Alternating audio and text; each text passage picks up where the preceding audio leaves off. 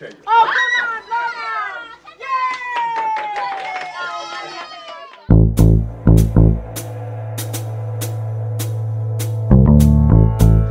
You know, the older I get, the more things I gotta leave behind. That's life. Not the years. It's the mileage. Did they just turn the music louder? No, I think that you just got older.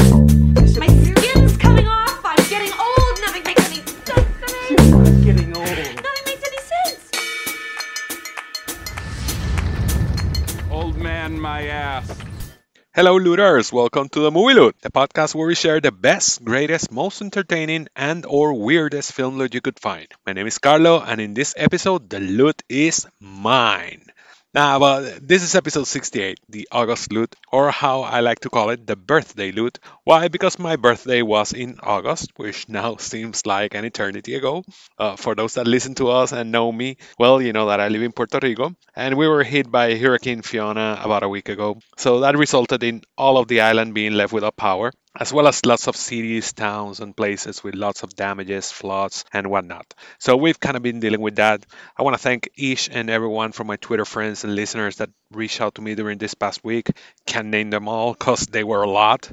Uh, fortunately, everyone in my family is safe, so we just had to deal with the lack of power, but we know that's not the case with everyone. So our heart goes out to everyone that has been suffering real loss. We're positive that we're going to recover as an island. Once again, we always do. So a lot of love to all my fellow Puerto Rican listeners. Palante, Puerto Rico.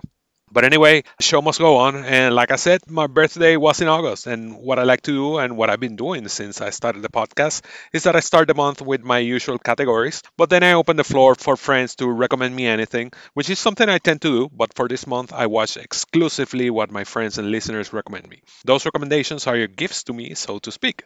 But before we start the party, let's talk a bit about past episodes. Our last regular episode, episode 67, was the Hitchcock loot, since much like me, Hitchcock was also born in August. So I treated myself to a great conversation about the master with writer Tony Lee Moral, and what a treat it was. So much knowledge, such a gentleman. My friend Tim Dougherty said this was a great one. Of course, Hitch is endlessly chattable, so he did the heavy lifting. Haha, but excellent job. And yeah, that, that's why I bring experts. Like I told Tim, I can let Tony take the wheel, and he was great. My friend Sylvie at Sly underscore Wit said, Somehow I missed this drop. Finally listening and absolutely loved that the purple dress from Topaz got a shout out. I've been looking for a gif of that one for years. I need to check out Topaz, but Tony Lee's enthusiasm for a couple of these quote unquote lesser Hitchcocks like Topaz, I Confess, Under Capricorn made me want to check them out more. And that's the purpose of the episode to pique everybody's interest, including mine, and push us all to go further into whatever it is we're discussing. And speaking of going further, after that episode, I decided to dedicate special episode 13 to one specific scene from Psycho. I talk about the conversation between Marion and Norman, and it was a lot of fun to dive into that scene. My friend Stu from Stu World Order said, Always great stuff, Carlo. So thanks to Stu for the love. But let's get down to it. Like I said, I started the month with some guidelines of what to watch and let all of you bring the loot to me. And as usual, you all deliver with 10 excellent gifts or recommendations. I usually cover the films from best to worst, but this time I'm gonna go in the order that I watched them. So let's go. A film from the They Shoot Pictures Don't They 1000 Greatest Films list whose ranking includes the number 8. So for this category, I got something from my friend Scotty, and it's All That Heaven Allows from 1955. Directed by Douglas Sirk, the film is number 378 on that list of greatest films. It follows Carrie, played by Jane Wyman, a mature widow with two adult children that ends up falling in love with Ron, played by Rock Hudson, a young gardener that works at her home. But obviously, gossip around the neighborhood and disappointment from her children lead Carrie to have second thoughts about her relationship. Scotty said, Before I saw All That Heaven Allows, I had seen the Fassbinder film Ali Fear Eats the Soul. Great movie, that one. And when I was looking up trivia on it, I saw that the film had been inspired by Sirk's film. What interested me was that the relationships in both films, set in the 50s and 70s, while not forbidden, were both met with hostility and disapproval. In this film, because of the age difference, in the case of Ali Fear Eats the Soul, because of age and race. It's fascinating to see how back then in some circles of society these relationships for some were taboo. Both films, in my opinion, are great pieces of work, and I recommended this one to you because of that reason.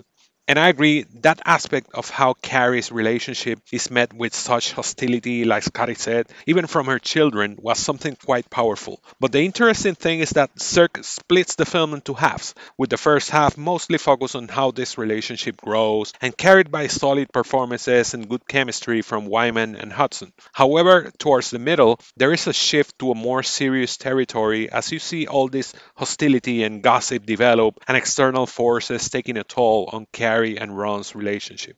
I have to say that the film was way better than I expected, even at the very last act and the very endings do stray a bit into sappiness and some bad execution, but regardless of that, All That Heaven Allows is still a great portrayal of a mature relationship between two adults and the obstacles they face to be together. So I want to thank Scotty for this. He's been supporting the show almost since we started, so thank you. If you enjoyed this recommendation and you want to follow Scotty, he's at Pirate with a Y, Pirate Scotty. He loves pirates, but if you like peaches, well, that's the devil's fruit. Thank you, Scotty. A film from India. India celebrated its independence in August 15, so I wanted to check out something from there. And since we're talking about people who we've been interacting with since the podcast started, here I got something from my friend Darren Lucas. And it's U Turn from 2016. This is a supernatural thriller from India that follows Rachana, played by Shraddha Srinath. I'm sure I'm massacring that name, but she's a young intern at an Indian newspaper that is investigating a series of incidents at an overpass. This involves motorists moving the concrete blocks that divide the road in order to make a quick U turn and avoid traffic. Most that do so don't move the blocks back to their place, which in turn causes accidents. However, when one of the culprits that Rachana was about to interview ends up dead, she finds herself in the eye of local police and looking for answers herself. Darren said, U Turn plays into one of my personal favorite subgenres of horror, one that sees ghosts communicating with somebody trying to solve a mystery. The way the spirit is portrayed is so innocent, with a reveal that leaves you shocked by the truth. It is such an interesting twist to create a horror event that we wouldn't see in Western culture. It is also fascinating to see how other countries have adapted to show their cultures with four versions made across the Asian market.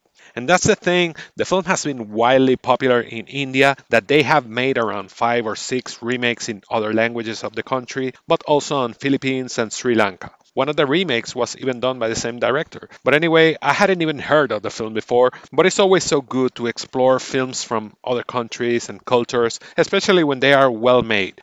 U Turn is far from a perfect film, but it is competent and manages to establish a good sense of tension, dread, and mystery all through its duration. Heck, there was a jump scare in particular that literally made me jump on my seat.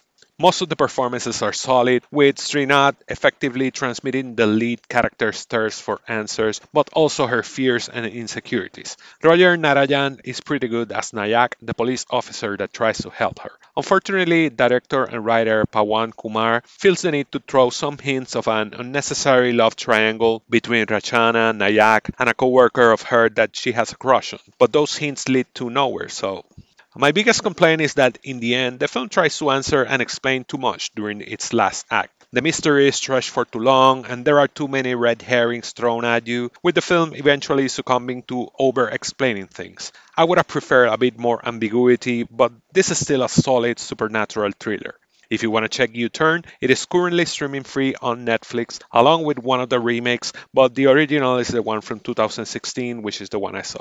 Also, if you like this recommendation, make sure you check out Darren's website at moviesreview101.com and follow him on Twitter at newguyreview101. He's one of those that has recommended something good for me all three years I've done this. So great job, Darren. A film with the number 8 in its title. For this category, I got something from one of my new favorite Twitter friends, Andres from the Latin Jukebox. And he gave me 8 Mile from 2002. This film is a semi autobiographical as it follows B Rabbit, played by Eminem, a blue collar worker in Detroit trying to make a name as a rapper. Having broken up with his girlfriend, he is forced to move back with his poor mom, played by Kim Basinger, at a trailer park where he ends up butting heads with her boyfriend, played by Michael Shannon, all while trying to maintain his musical aspirations alive. However, this clashes with his work at a car factory while also creating tension between warring groups in the local rap scene. Even though rap is not my favorite musical genre, I'm a fan of Eminem, so I've had this film on my radar for a while. Not sure why I had never seen it, but I was happy when Andres recommended it. Let's hear what Andres had to say about it.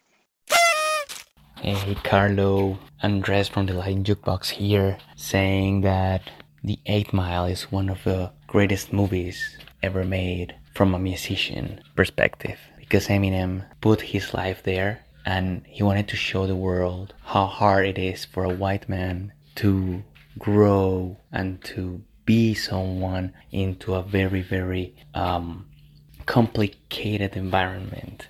Especially for that point of time where other artists were like the main focus. And most of them not to say all of them were black so it's a great movie. It's a great representation and i'm glad you enjoyed it. Happy birthday So yeah, I heard it was good, but I was still pleasantly surprised by it, especially by Eminem's performance. His character is, for the most part, very subdued and quiet, but still shows up a bottled up intensity which he lets out at certain points for better or worse. I thought it was interesting for an artist that is usually associated with lyrics of violence and anger to see a restraint in his performance, as well as his willingness to portray the weaknesses in his character. Rabbit is insecure, frustrated, and stuck in a dead end job, while also suffering numerous setbacks. He chokes in a rap battle, he's beat up, he's cheated on. Not only that, but the film refuses to give you that big moment of him rapping until the very end. I mean, he does have two or three scenes where he raps briefly with his friends, but his biggest moment is in the last act. And I thought that was a bold choice for a film featuring a rapper that was arguably at the peak of his career in this moment. My friend Ken at Interken said, For people of a certain age, meaning me, 8 Mile is permanently associated with Lose Yourself. Even if the movie isn't a masterpiece, the song certainly is, and it's interesting to see them treated as vehicles for one another. It's something all Hollywood did all the time. And Ken is referring to the main theme, which is featured in the movie and ended up being Eminem's first number one single in the US. Great song, by the way, and a pretty good film recommendation from my friend Andres. If you want to check out 8 Mile, it is stream free on Netflix. And if you like this recommendation from Andres, check out his podcast, The Latin Jukebox, where he talks all about music. As a matter of fact, his latest episode features a great guest, uh, yours truly, where we talk about a lot of Puerto Rican music that have a special meaning for me. So check it out on any podcasting platform and follow him on Twitter at La Rocola del Rolo. Any film that starts with the letters O or P. For this category, I got something from Ian from Best Film Ever podcast. And it is Parenthood from 1989. This film mostly follows Gil Buckman, played by Steve Martin, as he struggles to keep it together against the woes of parenthood, but so is his whole family, as we also follow his siblings Helen, played by Dianne Wiest, Susan, played by Harley Jane Kozak, and Larry, played by Tom Hulce, and their respective partners and children, all of which are going through different issues and situations. If you look at the poster of this film, you'll see a smiling Steve Martin holding two of his children by the legs, which gives a sense of this being a silly, slapsticky comedy of wacky shenanigans and crazy hijinks. That might be the reason why I wasn't that enthusiastic when Ian brought it up, but the truth is that the film is so much more than that. But let's hear what Ian had to say about it. And it's a happy, happy, happy, happy birthday from the podcast. That's what it says in the tin. Best film ever to Carlo Lo Lo Lo Lo Lo Lo over at the movie loot. Happy birthday, brother. I think I'm supposed to come on here and talk about why I, in all my infinite wisdom, uh, acknowledge me and all that, uh, decided to uh, recommend Parenthood. Uh, to be honest with you, it was a bit of a flash in the past as far as the nostalgia brain went. I literally haven't seen this movie myself. I want to say 30 years, 20 years easily. I don't know. It's just snippets. It's moments. It's Keanu Reeves going, now we can record our love. And it's the son of Steve Martin going hubba hubba. And it's, it's just a feeling of dysfunction and warmth. And you really feel for Steve Martin at the center of all this madness going around him. And I think it probably, I say in a non-parental uh, role myself, it probably speaks to some sort of universal experience of parenthood. Just try to hold on and more often than not, it's going to work out, even if it goes wrong in ways that you can't even fathom or explain. So that was my reason for picking parenthood. It was a childhood memory. It was a constant, I think we had the VHS. If not, it was always on television or we taped it off the movie channel or something like that. And it was just a constant presence in my pre-adolescent uh, viewing experience, I suppose. That was it for me. It was like, what piece, when, when, when the question was something from the 80s or whatever, the, the category was that I jumped in with, what piece of childhood nostalgia could I maybe bring to the table that hadn't reached, that maybe people had forgotten on? Maybe it wasn't one of those seminal classics that culturally we hold up. So I thought from my personal experience, here's one I could throw out there. And I'm, I was, very glad to receive a message from Carlo that said he what I had thrown out there because sometimes it's hard. You've seen a lot of stuff, dude. So I was great that A, I could find one you hadn't seen and B, that you thought it was all right. So with that in mind, you are more of an all right, my friend. Have the happiest of birthdays. Well done on everything you got going on. The pod continues to go from strength to strength. Come back on the BFE anytime and happy, happy, happy, happy birthday. Thanks so much, Ian, for the kind words and the lovely message. And yeah, your your pick was definitely more than good enough. I really love this film. I love how it walks a fine line between, yeah, being a silly comedy, but also being quite a powerful drama that tackles very serious adult issues from divorce, economical worries, the false expectations we put on others, on our children, teenage sex, mental conditions, parental abandonment, regret. It is all there, along with the tedious and mundane daily routine of being a parent and a spouse, both of which I definitely could identify with both as a relatively new parent of two and as someone that just celebrated 16 years of marriage. Director Ron Howard expertly balances both the dramatic and the comedic without making it sway too much into either side. And all of the cast is excellent too. Even though Martin gets the poster and top billing, Wiest gets as much meat as him in the role of Helen, a recently divorced and emotionally deprived mother of two teenagers that are both in different stages of sexual discovery. Her daughter has just eloped with his boyfriend, perfectly played by Keanu Reeves, and her very teenage son, played by none other than Joaquin Phoenix, is just hitting puberty. And Wiest does a great job of showing the neurotic and emotional sides of the character without making it feel cartoonish. But then you also have Mary Steenburgen, Rick Moranis, Jason Robards. It's a hell of a cast. As a matter of fact, Robards' subplot with Larry, I think that's the one that hit me hardest in terms of how serious and bleak it gets. So again, this was definitely a pleasant surprise that is bound to end up on my Ron Howard top 3. Smartly written, neatly acted ensemble piece that knows when and how to make you laugh or make you cry, whether it is with its silly jokes or with how close it hits to your home. So thanks a lot to Ian, and if you want to check this out, it's streaming free on Starz. And if you enjoyed this recommendation, make sure you check out Ian and the gang on Best Film Ever, one of the best podcasts out there. They're at Best Film Ever Pod, but you can also find them on any podcasting platform. A film with any of the words rock, paper, scissors in its title. World Rock Paper Scissors Day was on August 27, and that's why I wanted a film with any of those words in the title. And for this, I got something from Caroline from the Defining Disney podcast.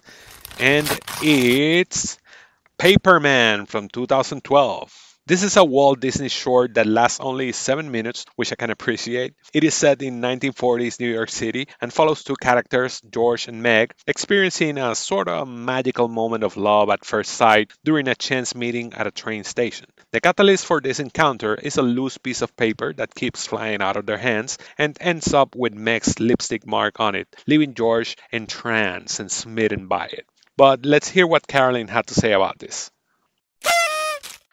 I really wanted Carlo to watch Paperman for a couple of reasons, but I think it really boils down to it plays off of the same concept as Up in that you have a love story being told in a very short amount of time with very few words or vocal sounds, except Paperman took it a step further and also went no color, except for these few drops of red throughout the film.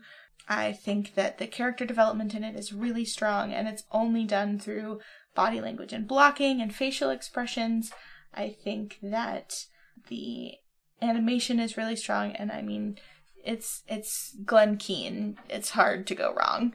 And I knew that Carlo would enjoy the good animation, he would appreciate the character development, and it's also a short film and he doesn't cover those very often. I thought that that would be an easy watch for him, especially for an episode where he watches several films, and I thought that would be a nice little treat for him. Those are some great points that Caroline brings. I love how the characters are developed for such a short film.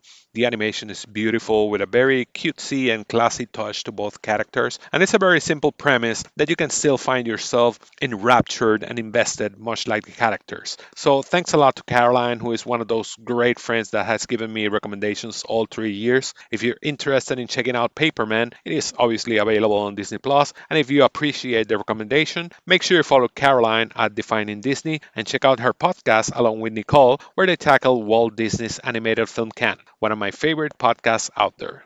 A film from Nicholas Ray. Nicholas Ray was yet another one that was born in August. He was born in August 7, so I wanted to check something from his filmography. And for this one, I got something from my friend Brian Clarkson.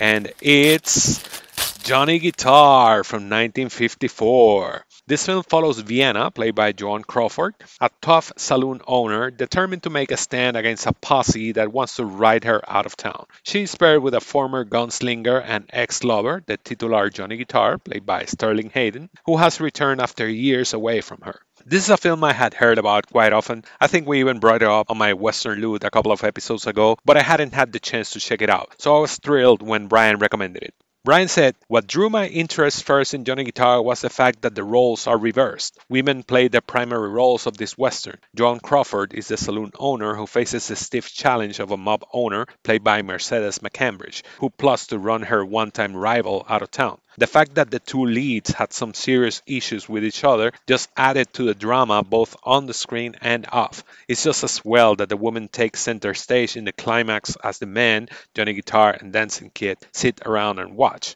I also can appreciate that the film strays from the strict morality of the westerns of the 1950s when it was made.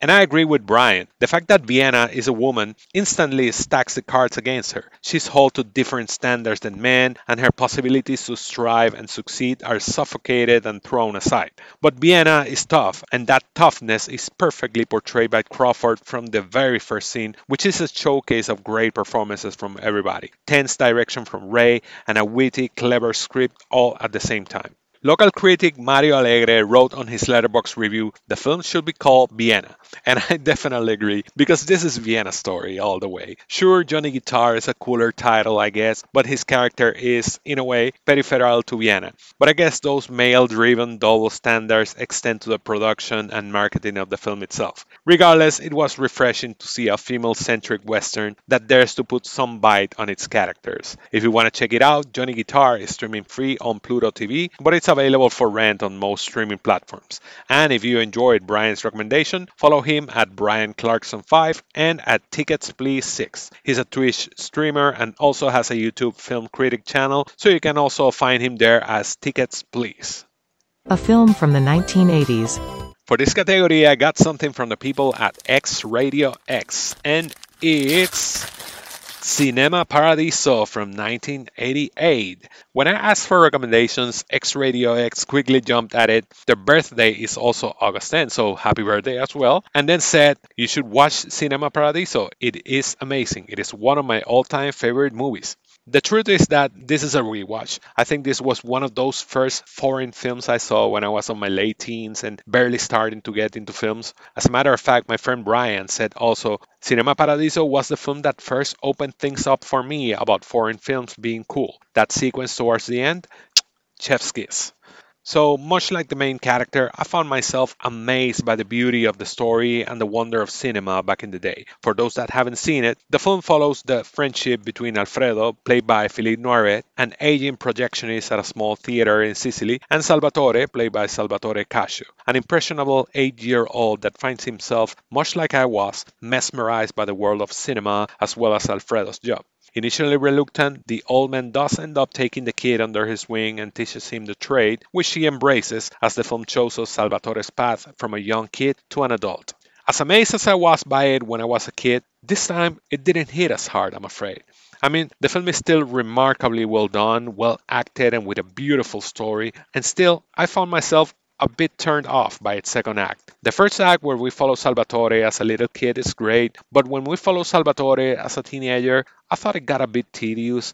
I also realized as the third act unfolded that I was watching the director's cut, which tries to bring some closure to the relationship between Salvatore and his long lost love, but I found that whole subplot to get in the way of the main story. That's probably why it got cut for the theatrical cut. But again, it is still a pretty good film. Noiret is a delight, and the performance from Cascio as the young Salvatore is charmingly good. The final sequence is also an effective closure to the main character, even if I wish I felt a stronger connection to adult Salvatore. Last year, I made a list of my favorite foreign films, and I put this at the top based on that initial reaction from me years ago. It's a bit bittersweet to come back to it and realize it didn't have the same magic as I remembered, but I'm still glad I got back. If you want to check it out, Cinema Paradiso is available for rent on Vudu, Amazon, and Apple TV. And if you enjoyed the recommendation, make sure you follow the guys at X Radio X1. A romantic film.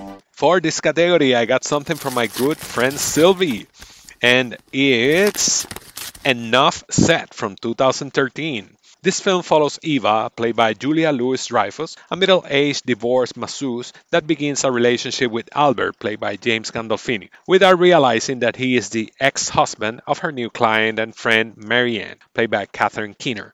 The thing is that since she and Eva have become such good friends, Marianne has already shared some significant quote unquote inside scoops on her ex husband Albert, unbeknownst to both, which Eva sees as an opportunity to find out more about his boyfriend and quote unquote protect herself. But let's see what Sylvie has to say about it. Happy birthday, Carlo! Hope you enjoyed your present. You know, last year I got you something a little serious, so this year I wanted to give you something a little bit on the lighter side. So I chose the romantic comedy Enough Said by Nicole Holofcener.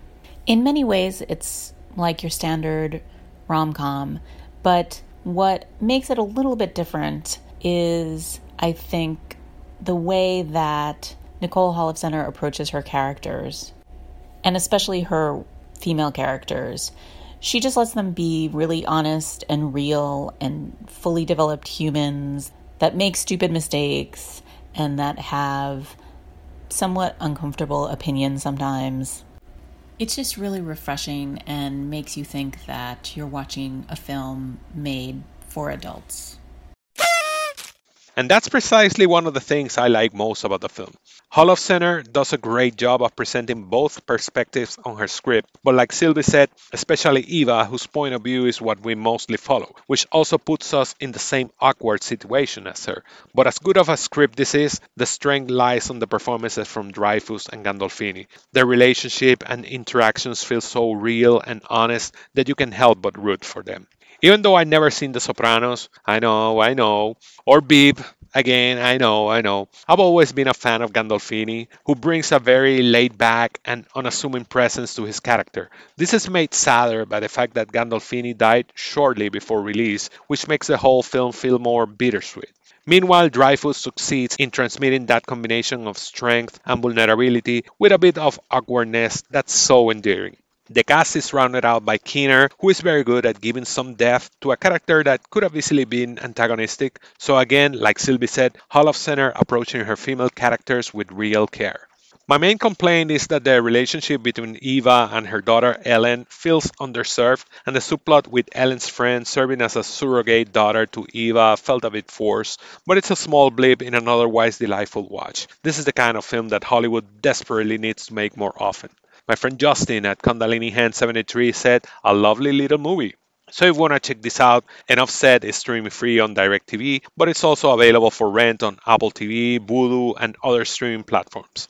And if you like Sylvie's recommendation, you can follow her at sly underscore wit and also check out her website slywit.wordpress.com where she shares her random musings on all things cultural. You won't regret it. A film set in school. I had this category because of back to school in August, and for it, I got something from my friend Tim Dougherty. And it's Picnic at Hanging Rock from 1975. Tim actually said at first Picnic at Hanging Rock would satisfy. Starts with letter P, romantic film since it takes place on Valentine's Day, set in school, and contains the word rock. It's a 4 for 1 deal. So I appreciate that kind of super hat trick. Anyway, Picnic at Hanging Rock follows a group of students from Appleyard College, a girls' private school, as they enjoy a, well, picnic at Hanging Rock, a rocky geological formation in Australia. When some of the schoolgirls and a teacher disappear, those that remain have to deal with the aftermath. My friend Darren Lundberg said, My favorite Weir, a haunting visual poem. This is one of Peter Weir's first films, but you couldn't tell that by watching it because he directs it like a consummate veteran. He gives the film a certain mystifying feel to it, an ever present ethereal vibe that hangs above every scene and every interaction, making it feel both dreamy and unsettling. When the girls arrive at Hanging Rock, it is as if they were being quietly washed by it, as if the rock was another character, a millennial rock formation clashing with the youth and fragility of these girls, all propped up in their own facades of decency. But under that facade, there is repression, guilt, hidden desires, unconformity, all bubbling under the surface like a volcano about to erupt not only in the girls, but in the adults meant to supervise them, those that are enforcing the repression themselves. Everybody is trapped, which might make the fate of the disappearing girls like a blessing to them and a curse to those that remain. But let's hear what Tim had to say about this. Beyond the evocative scenery and poetic rhythms of Hanging Rock, the grim soul of the story is the lack of resolution. You can't wrap it up like a birthday present for Carlo and put a bow on it. There can be no answers. It's about those left behind in the wake of the girl's absence and the horror of not knowing. I don't think it's an easy movie to watch, but it is vital. I have the Criterion disc and only watch it about once a decade now. It needs breathing room. It's a cinematic palate cleanser. You can now return to your three act structures and conclusions. Hope you had a great birthday, O Master of the Loot. Ha! Joke's on you, Tim, because I already unwrapped it. You can hear the paper. No, but what Tim said is one of the more mystifying aspects of the film because, spoiler alert, there is no resolution. I read somewhere that Weir went to great lengths to make the film's mystery unsolvable, which is a bold choice for a relative newcomer. But the truth is that I wouldn't have it any other way. Like Tim said, this is a cinematic palate cleanser that deserves all your attention and some room to breathe. If you want to check it out, Picnic at Hanging Rock is streaming free on HBO Max and the Criterion channel. And if you enjoyed Tim's recommendation, you can follow him at Tim underscore Dougherty, where you can see his work as a landscape architect, photographer, drone pilot, and much more. A film with a senior cast. This is the last from my birthday gifts. I chose this category because National Senior Citizens Day was on August 21, so I wanted to see a film with senior citizens. And for this, I got something from my wife and it was Amour. This film follows Georges, played by Jean-Louis Trintignant, and Anne, played by Emmanuelle Riva, an old retired couple living alone in France. Their lives go on in a fairly normal way as they enjoy breakfasts and lunches together and attend musical concerts from former students, but things take a turn for the worse when Anne suffers a stroke that progressively deteriorates her health while Georges has to take care of her. This is a film I had been dreading to watch ever since its release. As a matter of fact, I actively avoided it because I've always been very sensible to depictions of the pains and suffering of the elderly, especially since my grandmother passed away around 10 years ago, something that still hurts to this day. So when I opened the floor for recommendations about films with senior characters, my wife wrote it up and said, It is time. The thing is that, as much as I was dreading the angle of the elderly from the perspective of a grandchild whose grandmother died, the film got to me in more ways than one. Sure, memories of me and my mother taking care of my grandmother came up, but I was also reminded of my own mother, who is not that young anymore. And finally, I thought of me and my wife and how would things be if that was our situation in the future. As a matter of fact, we just celebrated our 16th anniversary this month. But in those three angles, the constant is the title of the film amor, love, amor, and the many ways that love can manifest itself in a relationship. From the many times I had to feed my grandmother in her last years, help her to her wheelchair, to the daily conversations I try to have with my mom, and the strength I've seen and admire in her and in the ways she raised us, to the deep connection I feel with my wife that has taken us through thick and thin in 16 years, Love is not the romanticized puppy love we see in rom coms. In this case, love is the sharp pain of seeing that special person suffer and wither away in front of you, which is what Georges and Anne are going through. A big reason why the film succeeds is the excellent performances from Trintignant, but especially Riva. The way they both convey the intimacy and closeness between their characters, even while he's moving her from a wheelchair or feeding her dinner or giving her a bath, it's powerful and moving. To see the regression in that person you love, from a night dress to a diaper, from a wine glass to a sippy cup, from meaningful conversations to just unintelligible babbling, it is all the ultimate test of what is really to love someone, for better, worse, richer, poorer, in sickness and in health. Even though we might question the final actions and what's really behind them, we can make an argument that what happens is a manifestation of love. And I think that's the conversation that director and writer Michael Haneke wants us to have. My friend Sylvie said, I adore Amour. And my friend Ashley said, I can't wait to hear what you have to say about Amour. That film is unearthly good. Yes, it was. So thanks to my wife for bringing it up. And thank you, my love, for 16 years of being with me, of tolerating me and bearing everything I have to do and supporting everything I do. If you want to check it out, Amour is available for rent on Apple TV, Vudu, and many streaming platforms. Moving on. Uh, those were not the only films I saw. I spent my birthday weekend with my family and my kids, and we watched a lot of films. So we actually saw Luck, Lightyear, and Jurassic World Dominion. Luck was charming, I guess, but the story is a bit of a mess. Some of the logistics of its setting don't make sense, but the characters were fun and certain aspects of the story moved me personally. Lightyear was okay, I guess, even though the whole premise behind its conception and production seems too convoluted, and to me, it doesn't feel like the film that Andy would have watched before Toy Story. It actually feels like what it is a film made for people that grew up watching Toy Story and not for actual kids. But the animation is great and the characters are enjoyable, I guess. As for Jurassic World Dominion, my friend Darren Lundberg said, I'm still pissed about Jurassic World Dominion. And yeah, the, the film is a mess. There's too much going on, and few of it has to do with actual dinosaurs. There are crop eating locusts, human clones, international espionage. It's too much. And even though it was nice to see the originals come back, they were pretty much wasted in thankless subplots. But online, it is dumb fun at times, but it is still a mess that goes on for too long. That birthday weekend, I also ended up seeing Prey, the new entry in the Predator franchise, and I thought it was surprisingly good. I thought it was a refreshing approach to the franchise with some great performances, and I really enjoyed it a lot. I also rewatched the excellent Terminator 3 Rise of the Machines in preparation to my guest appearance on my friend Sean's podcast, Review It Yourself, where I was set to defend Terminator 3 from slander. The guys at In Film We Trust podcast said Terminator 2 is one of our favorite films. We're curious of your thoughts on if T3 was an honorable failure, if you think it is a failure at all, or if it completely solid a solid two film run for Terminator. So, what I said to them or to anyone else, if you want to know my thoughts on it, check that episode or review it yourself. Sean does a great job and he's a great guy to chat with. Finally, I also rewatched a couple of Hitchcock films as I was preparing for my conversation with Tony Lee. I rewatched Foreign Correspondent and Shadow of a Doubt. So if you want to know my thoughts about those, check out our episode 67, the Hitchcock Loot, because I talk about both a bit. So that was my August loot. I want to thank everybody whose picks I got to. That would be Scotty, Darren Lucas, Andres from the Latin Jukebox, Ian from Best Film Ever, Caroline from Defining Disney, Brian Clarkson, X Radio X, Sylvie, Tim Dougherty, and my lovely wife. But also thanks to all of those that took the time to recommend something, even if I didn't get to them. Some great friends that also broke gifts, i.e., recommendations, were my friend Josh G from your next favorite movie, Loser, the Movie Loot super guest Tyler Jones. I will get to 8 Diagram Pole Fighter one day, I swear.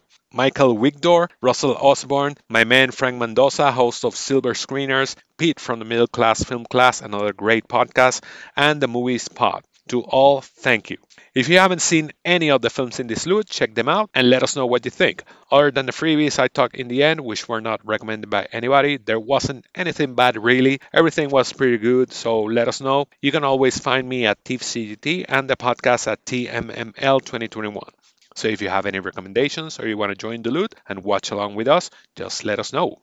Remember, you can check us out on Apple Podcasts, Spotify, Google Podcasts, and most of the main podcast platforms, so you can stay up to date with when the loot is coming. Feel free to share the link for the podcast so more people can join us in the loot, and if any of these platforms gives you a chance to rate or review, please do so. Finally, if you want to support the podcast, drop by our Ko-fi page and buy us a coffee. We will be eternally grateful. So that would be all for this birthday loot, and to quote the great thespian John Malkovich in that magnificent masterpiece that is Red, which I included in the opening, old man my ass. See ya.